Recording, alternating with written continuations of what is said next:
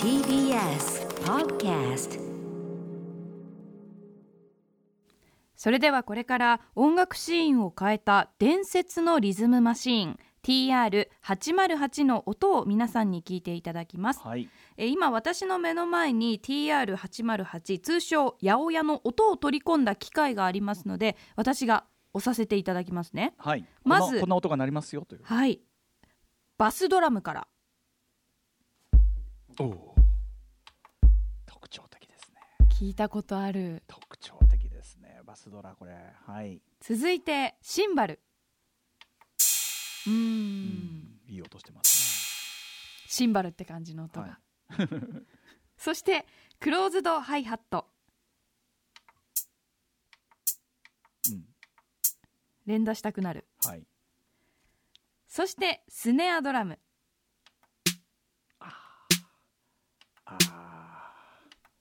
だいぶ感じですねこれね。続いてハンドクラップ。おお。うん。キレがいい。キレ響きいいですね。そして最後にカウベル。やおやー。やおやだー。これはもうもうやおやとしか言いようがないですねこのカウベルはねはい、はい。ということで、えっと、それぞれ、まあ、特にねさっきあのうないさんもバスドラ聞いてねあちょっとなんか聞いた感じあるってねおっしゃってたのね。なんかあの「ててててててててんてて」って感じがする。何を表現してもななんかななんかダンスミュージックまたのまたアーティストさんの名前忘れちゃなった。何らかのダンスあミュージックの。ビリー・アイリッシュさん。ああなるほどね。アイリッシュさん感がある。バッドボーイみたいな、うん。ああなるほど。あそうバッドガイバッドガイバッドガイバッドガイ、はい。さあということで、まあ、これはあの一個一個の音を聞いていただいたわけですけどこれをさらにどうやって使うかというと、はい。まあ組み立てると、うん。こんなリズムパターンが作れるんです。どうぞ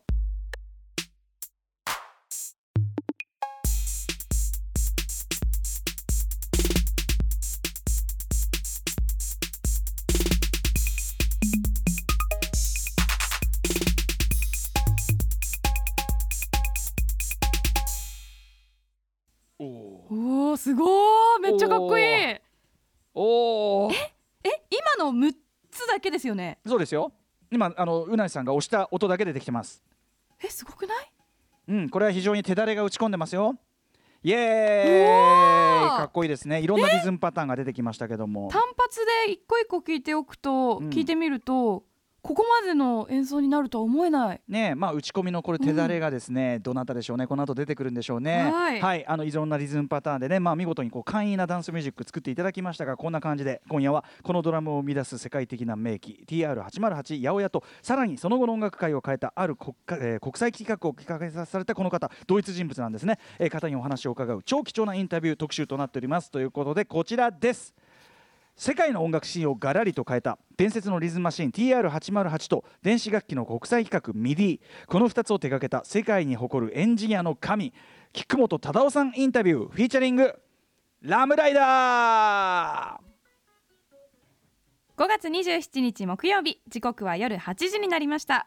TBS ラジオをキーステーションに生放送でお送りしているアフターシックスジャンクションはいパーソナリティはラップグループ私ライムスター歌丸。そして木曜パートナーの TBS アナウンサーうないりさです。さあここからは聞けば世界の見方がちょっと変わるといいなな特集コーナービヨンドザカルチャーです。今後ろで流れているのは2016年に世界的な話題ともなりましたピコ太郎さんのペンパイナッポアポペン PPAP このバックトラックでも使われていたのが伝説のリズムマシーン TR808 なんですね。それこそこのツンツンとかほらこのカウベルの感じとか、はい。わ分かりやすいところで言うとねまあすごいは八百屋っぽい音なところなわけですけど、なのでピコ太郎さんもこちらを当然使っているということなんですね。えーということでさらにですねこれは TR808 これはリズムマシーンなんですけども同じく1980年代初頭に生まれその後の世界の音楽作りを全く変えてしまった電子楽器の国際標準規格 MIDI 要するに異なる楽器同士をシンクロさせて同期させてしまうというそれによってどう音楽作りが根本から変わってしまった。この二大革命の開発に関わった中心的エンジニアが実は同じ人だった。ということで、えーこれから日本が世界に誇るエンジニアの神菊本忠夫さんの貴重なインタビューここ、えーね、今日の特集後半から伺っていきます。とその前に TR808、えー、MIDI これ一体何人という方に向けて基礎的な説明解説をしたいと思いますので解説していただくのはこの方アーティストでプロデューサーのラムライダーさんです。よろしくお願いします。ラムちゃん、はい、いありがとうございます。はい、今日はちょっと本当にあのラムちゃんのおからお力を借りてやっぱりね、あの実際に打ち込みで今もその最前線で音楽を作ってらっしゃる方がいいと思ってやっぱりラムちゃんのお力を借りるしかないと思いました。ありがとうございます。はいよろしくお願いします。ではまずラムライダーさんのご紹介うなえさんからお願いします。はい、えーアーティストでプロデューサーのラムライダーさんは90年代中頃より活動を開始しますアルバムの発表や DJ ライブ活動のほかさまざまなアーティストのプロデューステレビや舞台への楽曲提供など幅広く活動されています。2019年にはレーベル401を設立。また MC を務めるインターネットラジオオーディオギャラクシーを毎週火曜日の夜10時に配信しています。最新作は今月21日ネギっ子のプロデューサーとしても知られるコニーさんとの共作曲「もう一度ミュージック」フィーチャリングラムライダーですはい、ラムちゃん今後ろで流れてるのがそのコニーさんとの曲ですか？そうですね。コニーさん自身も歌っていて、僕も歌っているという、まあ、二人の、えー共作となってます。大好きなプロデューサー二人ですよ。はい。ありがとうございます。ん恐縮ですい。やーか超かっこいい。はい、うんそしてラムライダーさんその他最新情報などなどありますか、そうですね。えっと、バカリズムライブが今年は、えっと、無観客配信だったんですが、うんそれ僕音楽やってまして、今月いっぱい配信してます。バカリズムライブまるまる。うん。えーそしてですね、コニーさんとの共作、今これ流れてるやつなんですが、えっと、この後ご紹介してさせていただく予定の新曲、溢れるオーバーフローがですね、今6月リリースで準備中です。はい。あ、あとは、のまあ、4Gamer。はい。うん、新曲もねじゃあこの後聴かしていただけるんですね。はい。うんうんあとはもう、4Gamer とか、文春オンラインさんとか、あの、音楽に関係があったりなかったりする原稿を時々書いてますので、ぜひツイッターフォローお願いします。はい今日はよろしくお願いします。はい、よろしくお願いします。よろしくお願いしますさあということで今日はそんな RAM RIDER さんに協力していただきながら、えーこのまあ TR808 と MIDI について基礎的なところをまず解説しましてしまいたいと思います。まず、はいローランド TR808、えーどんな電子楽器と言えるんでしょうか？はい、これはですね、えー日本の楽器メーカーローランドが1980年から1983年にかけて発売していたリズムマシンです。うん。えー、八百屋の愛称でも知られてます。先ほど歌丸さんも八百屋って言ってましたけれども、うんうんえー808、えー横が50センチ、奥行きが30センチ、高さ10センチほどの大きさでですね、あの、最近のシンセとかガジェットに慣れてる人はきっと実物を見ると想像よりちょっと大きく感じるんじゃないかと思うんですが、うん結構どっしりとしたリズムマシンです。うんえー当時の販売価格は15万円。うんえー実はですね、実機がもうローランドさんにも1台しかないということで、あの、ね今日せっかくだから僕ね、昔持ってたんですけど、買い直そうと思ってはい調べたんですよ。えー今日持ち込もうと思って。したらね、今、今中古の価格で40万円から50万円ぐらいで取引されてる。だって80年から83年実は実際に生産されてた時期めっちゃ短いんですね。そうなんですね。で、うんうん。僕が初めて買った時が90年代は8万円ぐらいだったんですよ。あ。まだ安かったな。ちょうどそうなんでもそれも当時もだって90年代で80年代に楽器確かにがまだ8万円もするんだと思ってたんですそうだそうだ。が、いつの間にか。それでですね、ちょっと今回の企画をしたコールドフィートのワツシさんとか FPM の田中さんとか、おうおう。あとダブマスター X さんがですね、ええあの、808とかそれ以外にもこんなの必要だったら貸せよって声かけていただいたぐらいで、や ばい。あと、ピコ太郎のプロデューサーの小坂さんも今日今回の企画をお知らせしたら聞くよって言っていただいたので、今回の特集の関心の高さをすごい肌で感じてるんですが。わあ素敵。嬉しい。うんさて、そんな TR808、えっとですね、それまでのリズムマシンがこう決められたパターンを演奏するものだったのに対してですね、えー808は複数のパターンを組み合わせることで1曲分をプログラムできました。これはあの3分とか4分の楽楽譜のようなものを打ち込めるってわけではなくて、うん。例えば A メロのリズム、B メロの、えーリズム、サビとかパターンを作ったものを組み合わせるシーケンスの機能がついてたんですね。うんうんで、さらに特徴的な音色が先ほども聞いていただきましたけど、はい内蔵してまして、さらにそれを自分でエディットできるのも結構当時としては画期的だったと。はい、プリセットで入ってる音をさらに加工して自分なりの音にもできてると。うんうんうんそうですね。音の高さを一個ずつ変えたり、長さを変えたりとかもできたんですね。うんで、それらの音がですね、様々な後継機種にも採用されたりとか、えーして今でも使われてまして、様々なメーカーからサンプルのライブラリーもリリースされてます。それで今の人だから今の人たちは実機当然持ってるわけはないんだけど、うんうんまあ音としては使っている人がいっぱいいるということですね。そうですね。非常にあの耳馴染みのある音だなと思ってます。うん、ねさっきのでうなぎさんもえー思わずね、耳覚えがあるっておっしゃってましたからね、はいごめんなさい。そうですね。えー2018年にはですね、後継機種の TR08、そして昨年の8月8日にですね、うんえー TR808 を作ったエンジニアチーム、アナログマフィア、これめちゃめちゃかっこいいチーム名なんですけど、ね。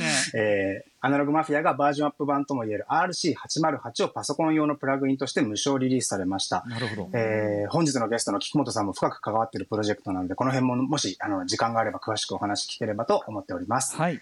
というところでございます。いやありがとうございます。あの簡潔にして分かりやすくね、うん。はい。あのご説明していただきましたけど、えっと冒頭で、あのその808八百屋を使ったドラムパターンえっとギュッと凝縮したのをね、作っていただ当然これ、ラムライダーさんに作っていただきました。ありがとうございます。はい、作ってみました。うん、でこれねじゃあどういう曲で実際使われてるのっていうのをもちろんこれ枚挙にいとまがないところじゃないんだけどちょっとあの、上げてってみようかなと思うんですけどはい、はい。えーえーっとね、うん。はい。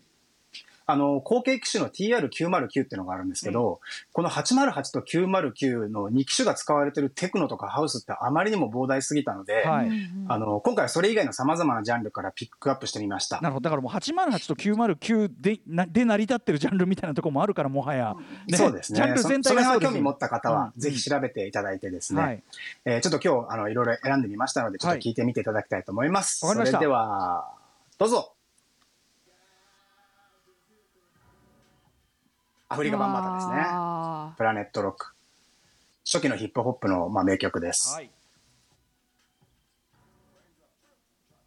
おこちら2017年、えー、ミーゴスのバッドブージーですね。一気に要するに超オールドスクールから一気に最新ヒップホップというかねそうですね。最近のヒップホップとか、あとトラップとかでもキックの音を中心に808が数多く使われてますト。ラップはえっとそしてお YMO 1000のナイフ。これは世界に先駆けて YMO が使ったことで有名になったので、うんえー入れてみました。1981年ですはい、1981年です。んまあ、これはね、うん当然入れておかないとという、1983年マイケル・ジャクソンのビート・イット。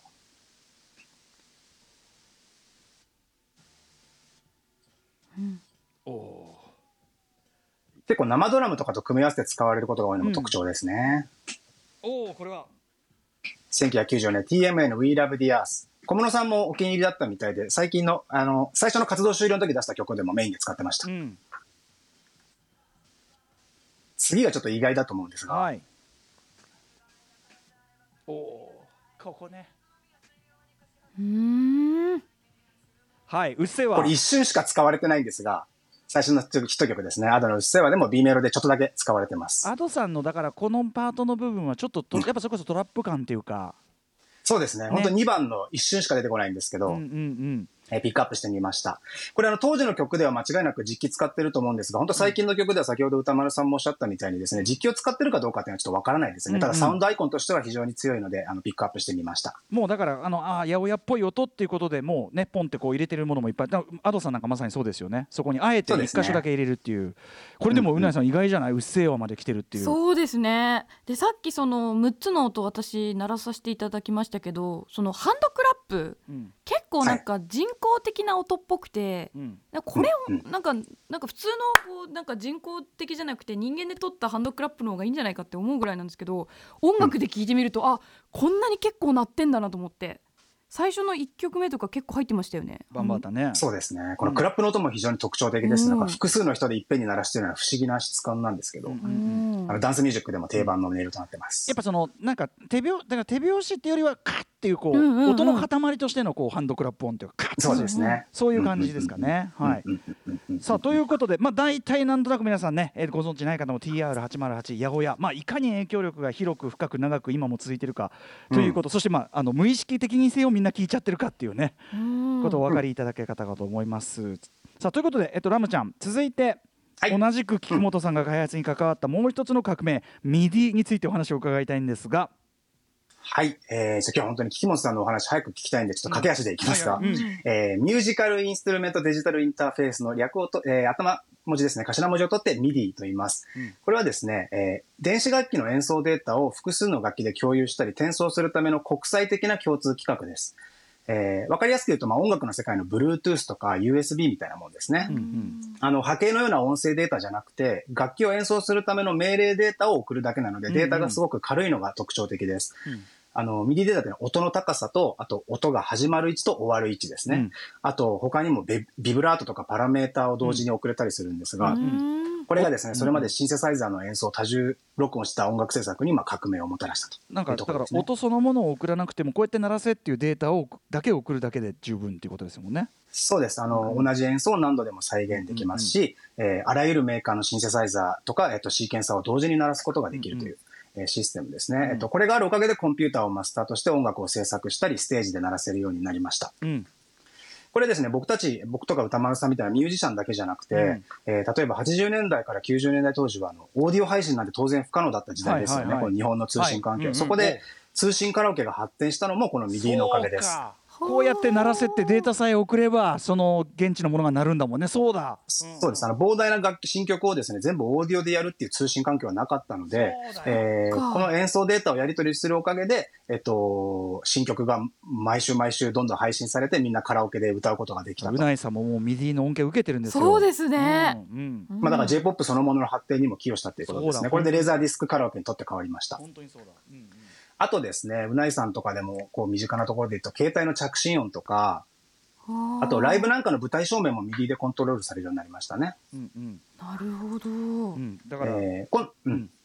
いろんな機械をこにこうやって鳴らせってその命令だけとやれば統一してあるから同じ音が出るということになるね。そうですね。で、2013年にはですね、ローランドの総合、えー創業者ですね、創業者の架橋育太郎さんが、えーレコーディング分野に卓越した技術的重要性をもたらした個人や企業に贈られるグラミー賞のテクニカルアワードを日本人として初めて受賞されたんですけれども、あの、その時のコメントで当時の技術部長だった菊本さんの名前を真っ先に挙げられてます。なるほど。でも2013年になってなんだね。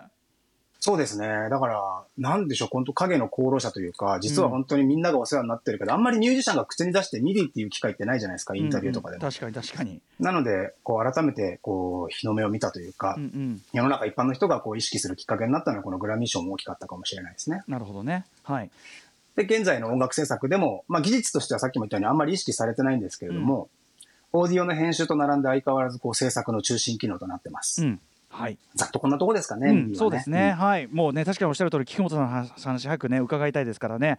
ということで、えーやっぱりでも、例えばラムちゃんのやってるような音楽っていうか、ラムちゃんがこうやってそのアーティストプロデューサーとして活躍ししてるっていうのも、やっぱりこの木本さんの2大発明、まあ、八百屋とがあって、さらに MIDI があって、大きいわけですよね。そうですね。僕はあの、本当に中学生、小学校から MSX でテレビにつなげるパソコンを使ってこう、あの、遊んでたんですけどあの、世界的にも珍しかったんですけど、終盤のモデルに MIDI の端子がついてたんですよ。MSX に、うん、はい。そこでシンセをつないで曲作りを始めたのが自分の音楽人生のルーツだったりとか、なるほど。あとは、高校時代は先ほどのあの、カラオケの MIDI のデータを作るバイトをしてまして、うん、おそうなんだ。あ、ああの、白版って言って、カラオケ用編曲っていうか、うん。あの、新曲がですね、真っ白い CD でね、渡されるんですよ。あで、それをミディデータに打ち直してフロッピーディスクで納品するって、当時で1曲多分5万円から高いやつだと10万円ぐらい。もう高校生にはめちゃめちゃ割のいいバイトだった。すげそんえな。ことができる高校生もすごいけど。ねえそんな私が本日、木本さんとお話しする機会を得たということで、ちょっと緊張してます。はい、えーはいということで、まあ、後ほどね、木本さんのインタビュー、当然、あのラムちゃんにもいろいろね、あの聞いていただきたいんですけど、その前に、ラムちゃん、先ほど言ってた新曲、ぜひ聴かせてください。はい、えー、実はこの曲でも808の音、実いろいろ使ってまして、えー、来月リリース予定になる曲、新曲です。ぜひ聴いてください。えー、え、曲、これ曲振りしちゃっていいんですか？あお願いしますかけていっていいんですか？ありがとうございます。 RAM RIDER でアフレルオーバーフロー聴いてください。お聞きいただいているのは RAM RIDER さんで溢れるオーバーフローです。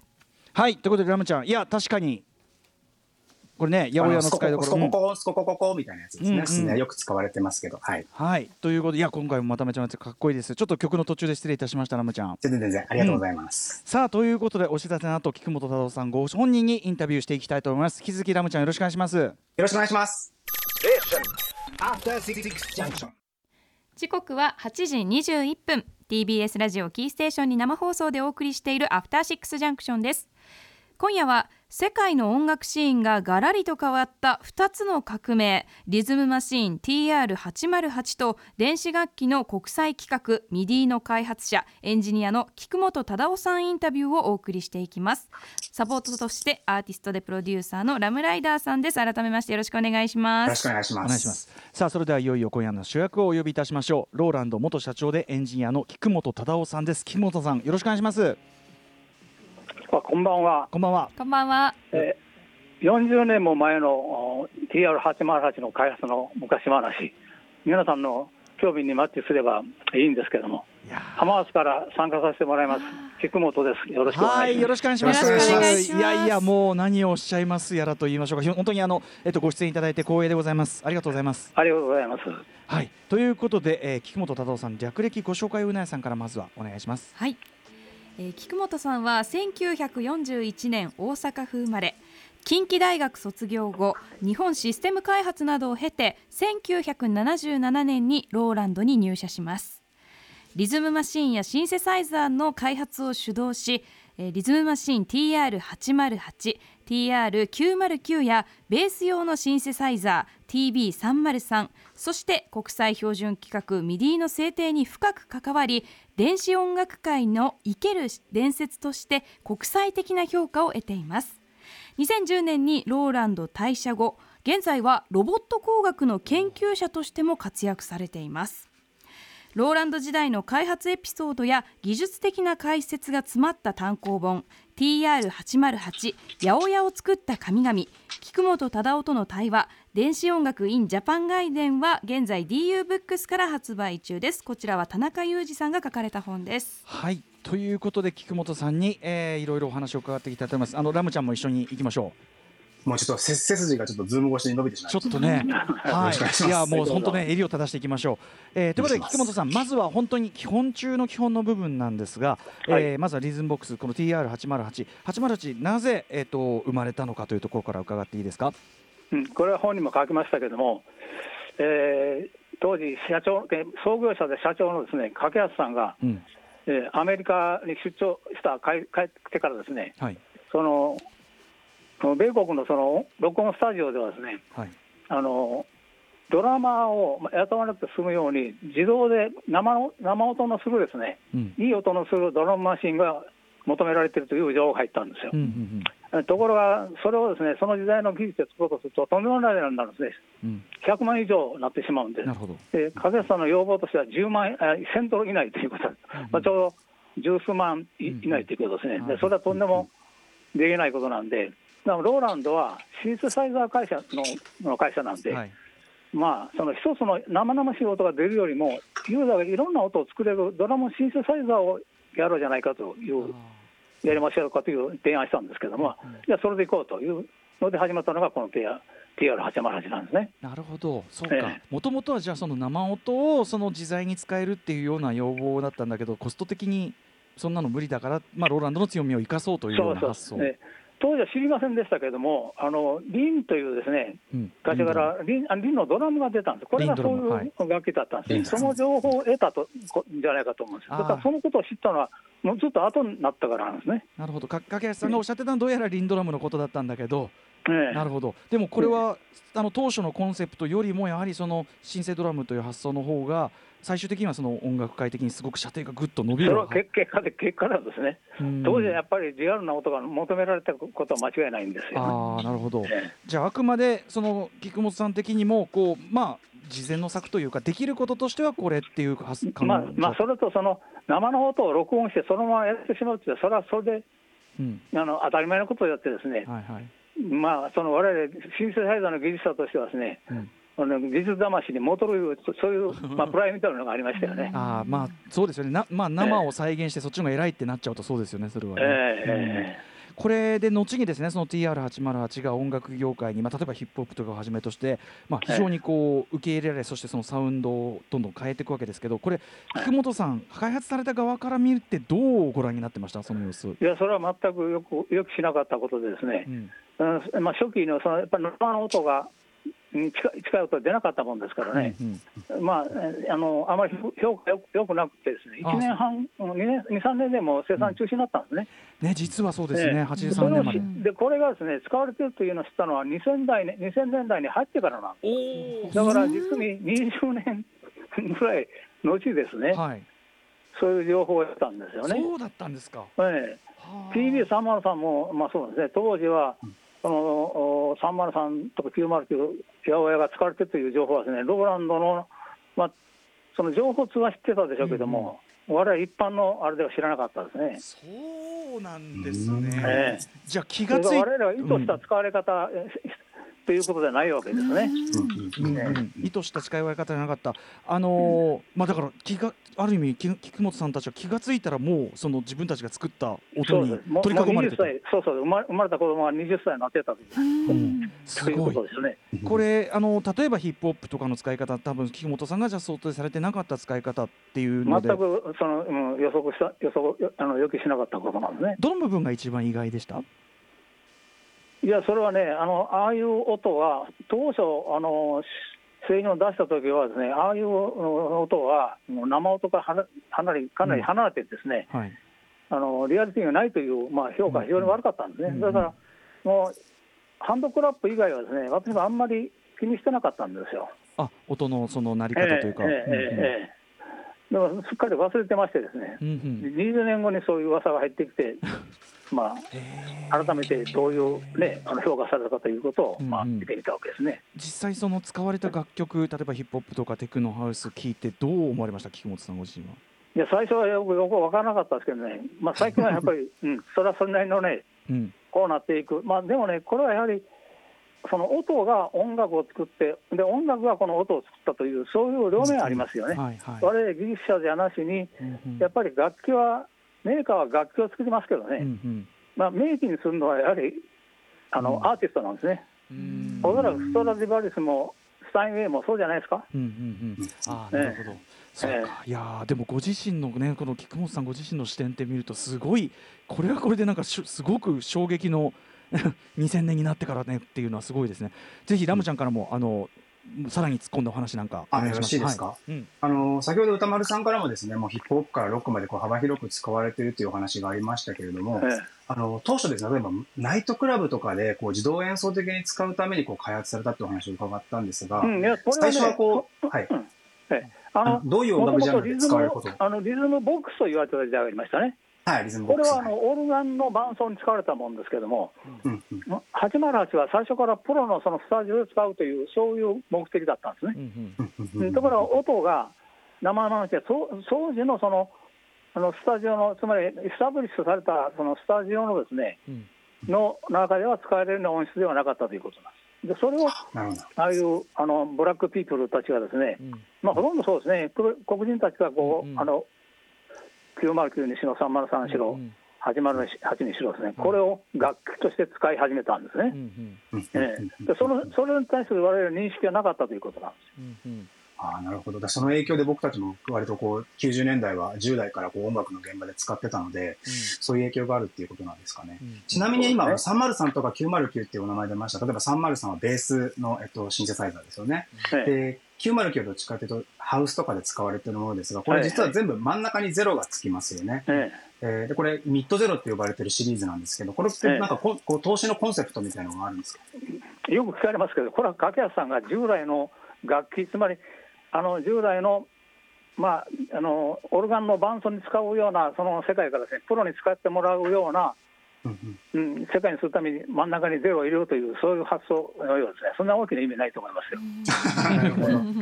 よ。そうなんですね。ちなみに中身のこう音色の話なんですけど、先ほどちょっとあの、スタジオでもお話ありましたが、このクラップの音っていうのはどうやってこう作作られてるんですか？うん、当時はね、風流変換だとか、まああの、高級なこの分析技術がなかったもんですからね、はい。オシロスコープという、まあ、皆さん今、あのスタジオをお使いでしょうけれども、これを、はい。あのこれでですね波形の観測をして、ですね、うん。うん、あの実際に叩い手を叩いたあ音を録音して、ですねそれをうん。繰り返し繰り返しオシロスコープで観測することによって、うんその音の成分というのを大体類推したわけですね。そして、要するにね、その分析的な合成、必ず分析をして、まあ、きローランドの場合もそうですけども、必ず分析をして、その音を探していくと、求めていくという方式なんですね。普通、ミュージシャンは、あのいわゆるあのエンピリカルといいますかね、実験的にトライアンドエラーを作りますよね。うんうんうんうん、だからあの技術者はですね、これを単にその試行錯誤もしますけれども、やはり基本はべあの分析に基づく合成をやるんですよ。あうん、で最近はですね、まあ、それ以後のの909以後のにはですね、もう風流変換という技術を使い出しましたのでですね、あはい。もうあの生音を超えるような、あるいはそれをもっとこうフレリフレッシュするようなこともできるようになってきたわけですね。これあの、リムショットとかカウベルとかそういうのも全部同じようにあの基本的際にはその生音をを見て分析して、ではい。それに近い音を作ろうとしたわけ。です。で決してそこに近づかないんですけども、近づかないけども、近づかないところにいいところがあるんですね、ちょうど。あーそうまあカウベルとかも実際そうですよね。あのやたらめったら作ってもですね、こう発散するばかりですね、やはりその生の音を求めていくその近くにあるんですよ、行く過程の中に新しい音が見つかるんですよ。まこれ富田さん、富田康さんもそういうふうによよくおっしゃってました。私も話をしたことありますけどね、ええ。あの人はテープをゆゆっくり回して、つまり普通録音したテープをゆっくり回して分析するんだって言われてましたけど、うん、それよりはあの、まあ、フーリー変換とかですね、ウェーブレット変換でやった方がはるかに分析できますよね。あーなんかそのものじゃないところにこう偶偶発的なところも含めて美目味しいものが。標は持たないと、やはり音のあ新しい音も、やたらこうランダムにやっても、そのね、はい。うんタイうん、あのチンパンジーにタイプライター叩かしても、あれですね、あのふ 文学写真は描けないという、うん。うんううんん、そういうことですよ。なるほど。やっぱ本物に近づけるその近くにうん、本物にはならないけど、耳の感性のうん。この中心がやはり自然自然界の音ですね、の近辺にあるということですよね。ああ、なるほど。なんか今これだけこういろんな音色を使って今でも曲がたくさん作られている中で TR808 っていうのは先ほどもあのお聞きしたんですがやっぱビジネス的にはなんかそんなに成功しなかったということをいや、全然その目標に到達しなかったですからね、全くな個人的納得いく的なことにならなかった。そうなんですね。ええあの個人的な感想でもちろんいいんですけどあの今実機の中古価格が大変高騰していることについてはどう思われますか？いやいや、それはあの、あのなんていうんですかね、これはね、あのテクニックのターンテーブルで SL1200 とありますよね、はいはいはいはい。これはあの設計者はですね、これ、スクラッチされると思ってなかったんですよね。はいはいああ、なるほど。こすったりするようには作ってなかった。ねえでそれと同じ気持ちですね、その技術と同じ気持ちですし。まあす似それから、てますねう。ん、例えばね、あのうんロバの顎の骨使ったですね、はい。あのキハーダという楽器ありますね、ラテンが。はいはいうん、これ、ロバの気持ちですよね、やはり。確かにロバそんな風に使われると思ってないですよね。まなあ、るほど。嬉しいけど、誇りには思えないという。あーなるほどあーそうか。で、なんかす、こう、それ自体の、そのプロジェクト自体に対しての、こう、満足感に、その、今使われてることが直接つながってるわけじゃなくて、いろいろこういうこともしたかったなとかっていう気持ちもまだこう、うん、だからそれをあ RC 始まるお通し出したらですね、うん当時やれなかったことをやってみようと、当時の技術ではできなかった、あるいは当時のアナログ部品ではできなかったアナログ方式によるですね、アナログの作法によるシンセサイザーというのをトライしてみたんですよ。えー、RC808。先ほど僕もあの愛用してるんですが、シンセサイザーとかのパソコンで使える808そうのシンセサイザーですね。それはあのアナログの持ってる限界のようなものとうん軽く超えることができますし、はるかに安定してますしね。そうですね。皆さん808。TR808 って音言いますけどね、あれははい。一台一台、あの工場でもですね出荷する段階で一台一台音が違うんですよね。ああ、なるほでど。トランジスタの特性も違いますし、それからコンデンサー、抵抗なんかもかあかんし、それから特にコンデンサーなんかはもう20年も30年も経つと、だんだん傷んできますからね、うん当時の音のするしあの TR808 はもうないんじゃないですかね。なるほどね。ああ、なるほど。うんこれあの、僕、ちょっと最後に質問を用意してたんですけど、これちょっとあの、今のでちょっとお答えになっちゃってるかもしれないんですが、はいあの、当時の基板とか筐体っていう形での再発っていうのはやっぱり難しいんですね、これはじゃいや、できないことはないですよ。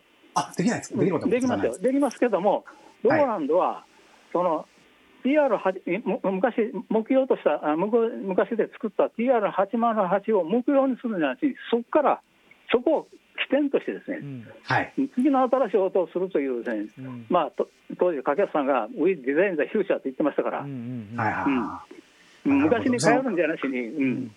うん、もっと未来に新しい音を作っていくというあれですからね。う。んでもね、い。まあ、実際に後継機は出てますもんね。うん、ところがね、TR808 っていうのはもうすでにね、これだけ使われてくると、まあ、音の基準になっちゃったわけですね。う。んうん。うん、ここから、これはもうヴィンテージでですね、ここから外れたらいかんわけです。うんうん。うん。うんうんうんでも、その基準というのがですね、コンデンサーの抵抗なんかと変わりますから、はいはいうん。うん、その基準がたくさんあるわけですね、一つじゃないんですよ、絶対一つに修練するんじゃなしに、いろんな808の音があるわけですね。う。ん。うん、皆さんのもも持ってるイメージの、もうたくさんのね、あ親の音が基準があると思うんですよ。うん。うん。うん。うん。ちょっとお話聞いてると、バイオリンとかと同じようなこそうだね。感じですね。まあ同じですね。本当だね。ええ。ちょっといろいろお答えいただいてありがとうございます。ショーティバリウスという。のは、あれはですね、やっぱりあの形で、あのあの音でないとダメなんですね。うんうん。うん。決してそのそそれ以外の代用のそれよりほ本当にいい音があったとしても、うん。もうあれでないとダメなんですよ。う。ん。基準になっちゃってるから。基準になっちゃう、うん。これを基準とで、まあ、日本英語で言いますとね、スタンダードじゃなしに、クライテリオンという言葉があるんですよね。うん標準じゃなしに基準なんですね。うんうん。うん、で、八百屋の場合も、そのキックドラムについてもいくつかの基準があるんですね。うんうん、でそれはあのコンプレッサーかけたような音を基準としてる人もいいるしですね、生の音をそのまま基準だと思ってる人もいるしですね。確かに。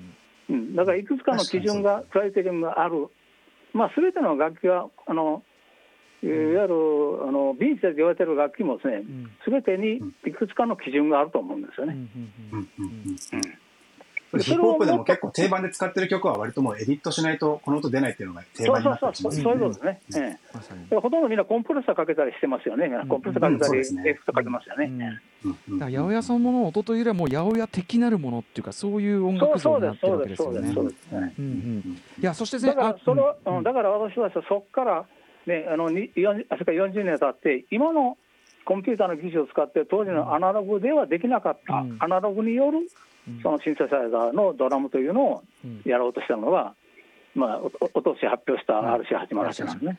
だからもう RC808 があるからそのもうあの筐体作れみたいなそういうあの後ろ向きなことを言ってるんじゃないっていう、ええ、次のそういうこと新しいですね音をアーティストは挑戦してほしいということで。すね。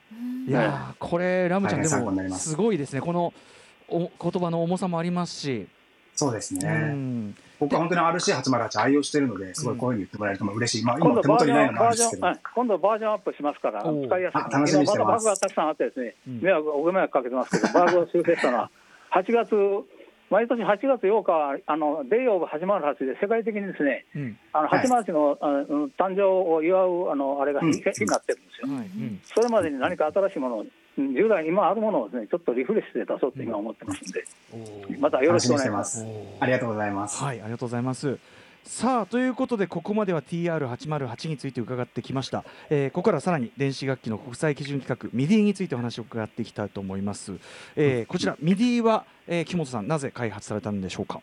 あこれもですね、掛橋さんがあの要望でですね、当時はあのムーブの申請とか、ムーブとかですね、それからコールさんとか山田さんもですね、うん。それぞれその演奏するためのこう基準がなかったんですね、これはあの、さっきのあのいわゆるコトライテリンじゃなし、まさにスタンダードの技術ですね、うんうんこれがなかったものですから、お互いに接続できないんですね。うんうん。で演奏情報の共通が使えないと、でこれを共通使いもうんを制定しようということで、うんうん。それを頼まれて書いたのが、そのあの今のミディプロプロトコルなんですね。うんうん。うん、で、これをですね、あの海外、まあ、ままず国内のあのメーカーさんに,うん。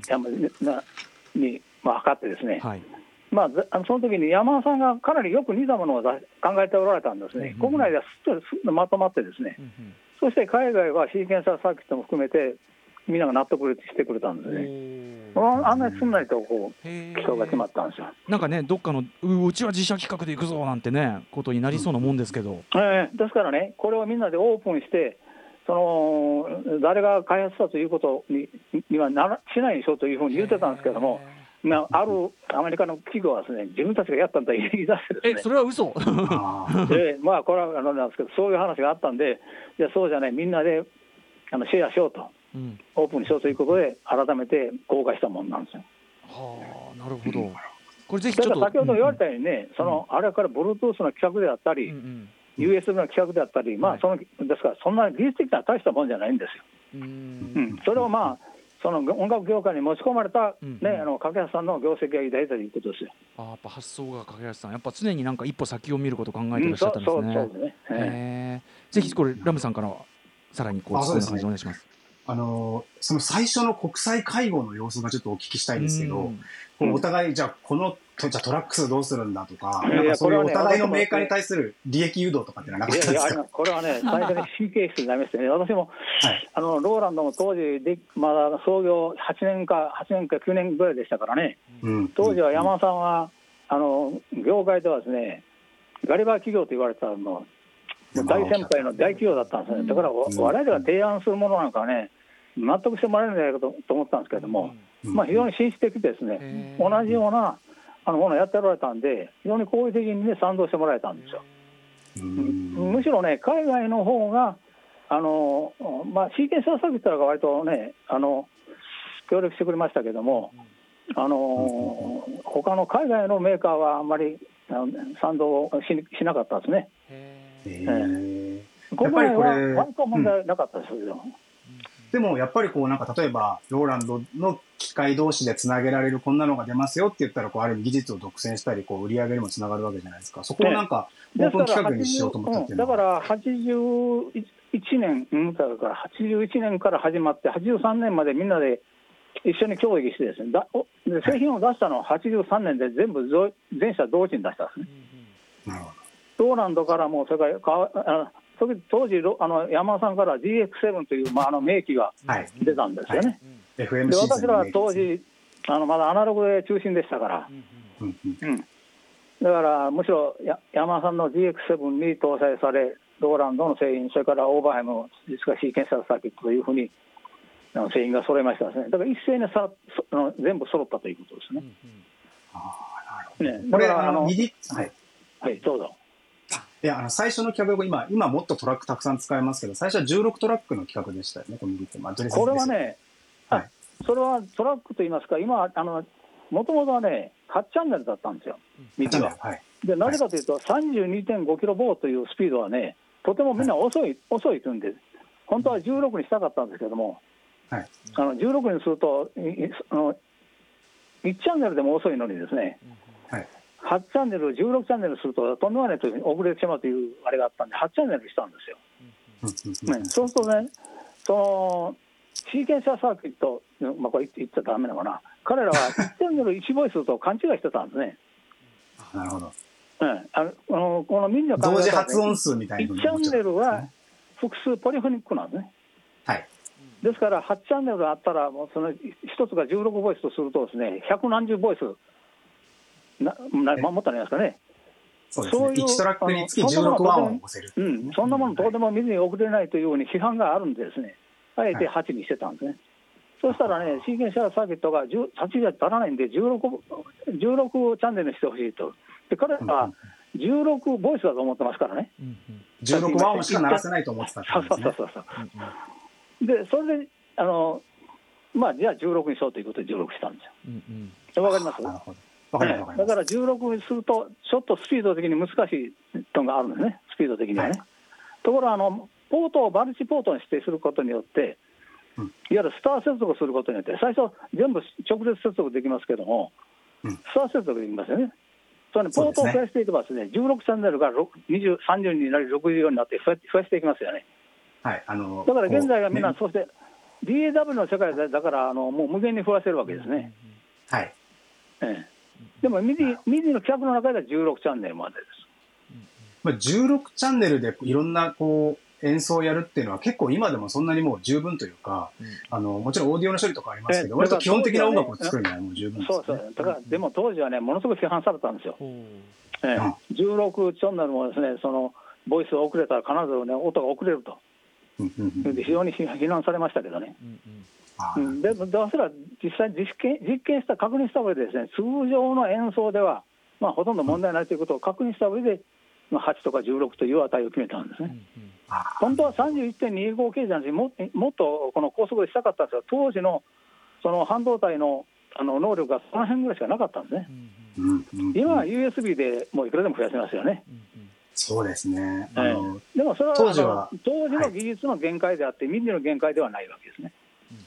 あなるほど。当時実は僕もその MIDI でいっぱいトラックを使ってこう仕事で鳴らしてる時にですね、うん。あの同時に同じタイミングで音を鳴らすと遅れる音色が出たりしたんですよ。ん。でそういう時にはあの聞いてる人には分からないようにデータを1個分だけ場所をずらして鳴らしたりとかしてあこう分散して、あの普通の人の耳には分からないようにこううまく工夫したりはしましたね。あそうですね、そういう手もありますけども、実際ね、うん。音が遅れたのは、 MIDI で遅れてるよりも、その音の音源処理で遅れることが多かったんですそうですね。受ける側の問題だったかもしれない。そうそうです、そうです、そういうことですよね。なるほど。ちょそんな話をちょっとご本人とできるなんてちょっと思ってなかったので、ありがとうございます。ね貴重なお話でした。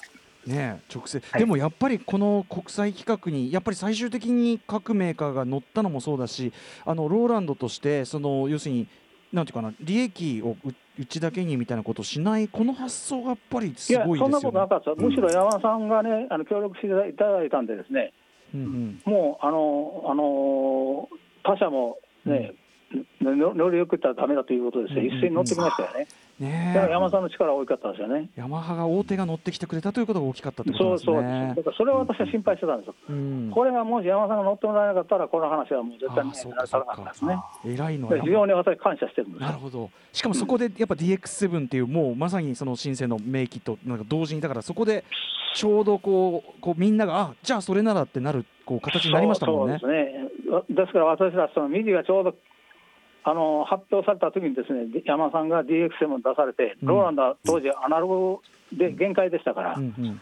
それからそのデデジタル全デジタルシンセサイザーをに置き換えていく、まあ、作業に入ったわけですね。うんうんうんそういう機会でもあった,、うんったんですよ。うんうん、でも山田さんが一番あの業績上がられたんじゃないですか、見てて。うんうん。当時は。そうかそうか。だからやっぱその賞賛もあったのかもしれないですね。ね。うん。なるほどな。いかがですかラムちゃんこれ。このいや、ちょっと本当にあの、レジェンドと直接話をしてるっていう緊張感でもう、後でもう一回聞き直して、もう一回整理し直そうかなっていうぐらい美味しい話がいっぱいあったので。ねえ、は、はいいということで実はですね木本さんあっという間にお時間が近づいてきてしまいまして。はいはい、えー本日は TR808 MIDI を生み出された菊本さんにお話を直接伺ってまいりました、えーはいラムちゃんもねあのもう感無量でもあのやっぱり実際にそのうんつく使ってこういろんなものを作ってきたラムちゃんじゃなければ聞けない話だったと思うんで本当にありがとうございます。とうございます。いえいえいえ。はい、ということで最後に、えー、と菊本さんから何かお知らせ事とかあるいはそのリスナーへのメッセージとかあれば、あの今、今あのお話したことよりもっとディープなことはですね、あのうん。本に、ねはい。あの八百屋が作った神々、ちょっと神々って言ったらね、あれですけども、はい、あの詳しく書かれてますので、うん。ぜひお買い求めください。いやこれすごかった。すごい本でした。はい。名著です。うんはい、改めまして本のご紹介させていただきますね。去年12月に発売された単行本田中裕二さんの本です。TR808 八百屋を作った神々菊本忠夫との対話電子音楽院ジャパン外伝ですこちら発売中ですのでぜひ皆さんお読みくださいさらに専門的な、ね、突っ込んだ話とかもう間違いなくこちらだと思いますんでね。いやーということであの本日は本当に、えっと、貴重なこのあの機会を本当にくださいましたありがとうございます木本いや、あさん。りがとうございました。うん、そしてあのラムちゃんもありがとうございますおかげさまで。ありがとうございました。光栄です。はいということで菊本忠夫さんそしてラムダイザさんありがとうございました。はい、ありありがとうございました。ありがとうございましたありがとうございました After Six Junction.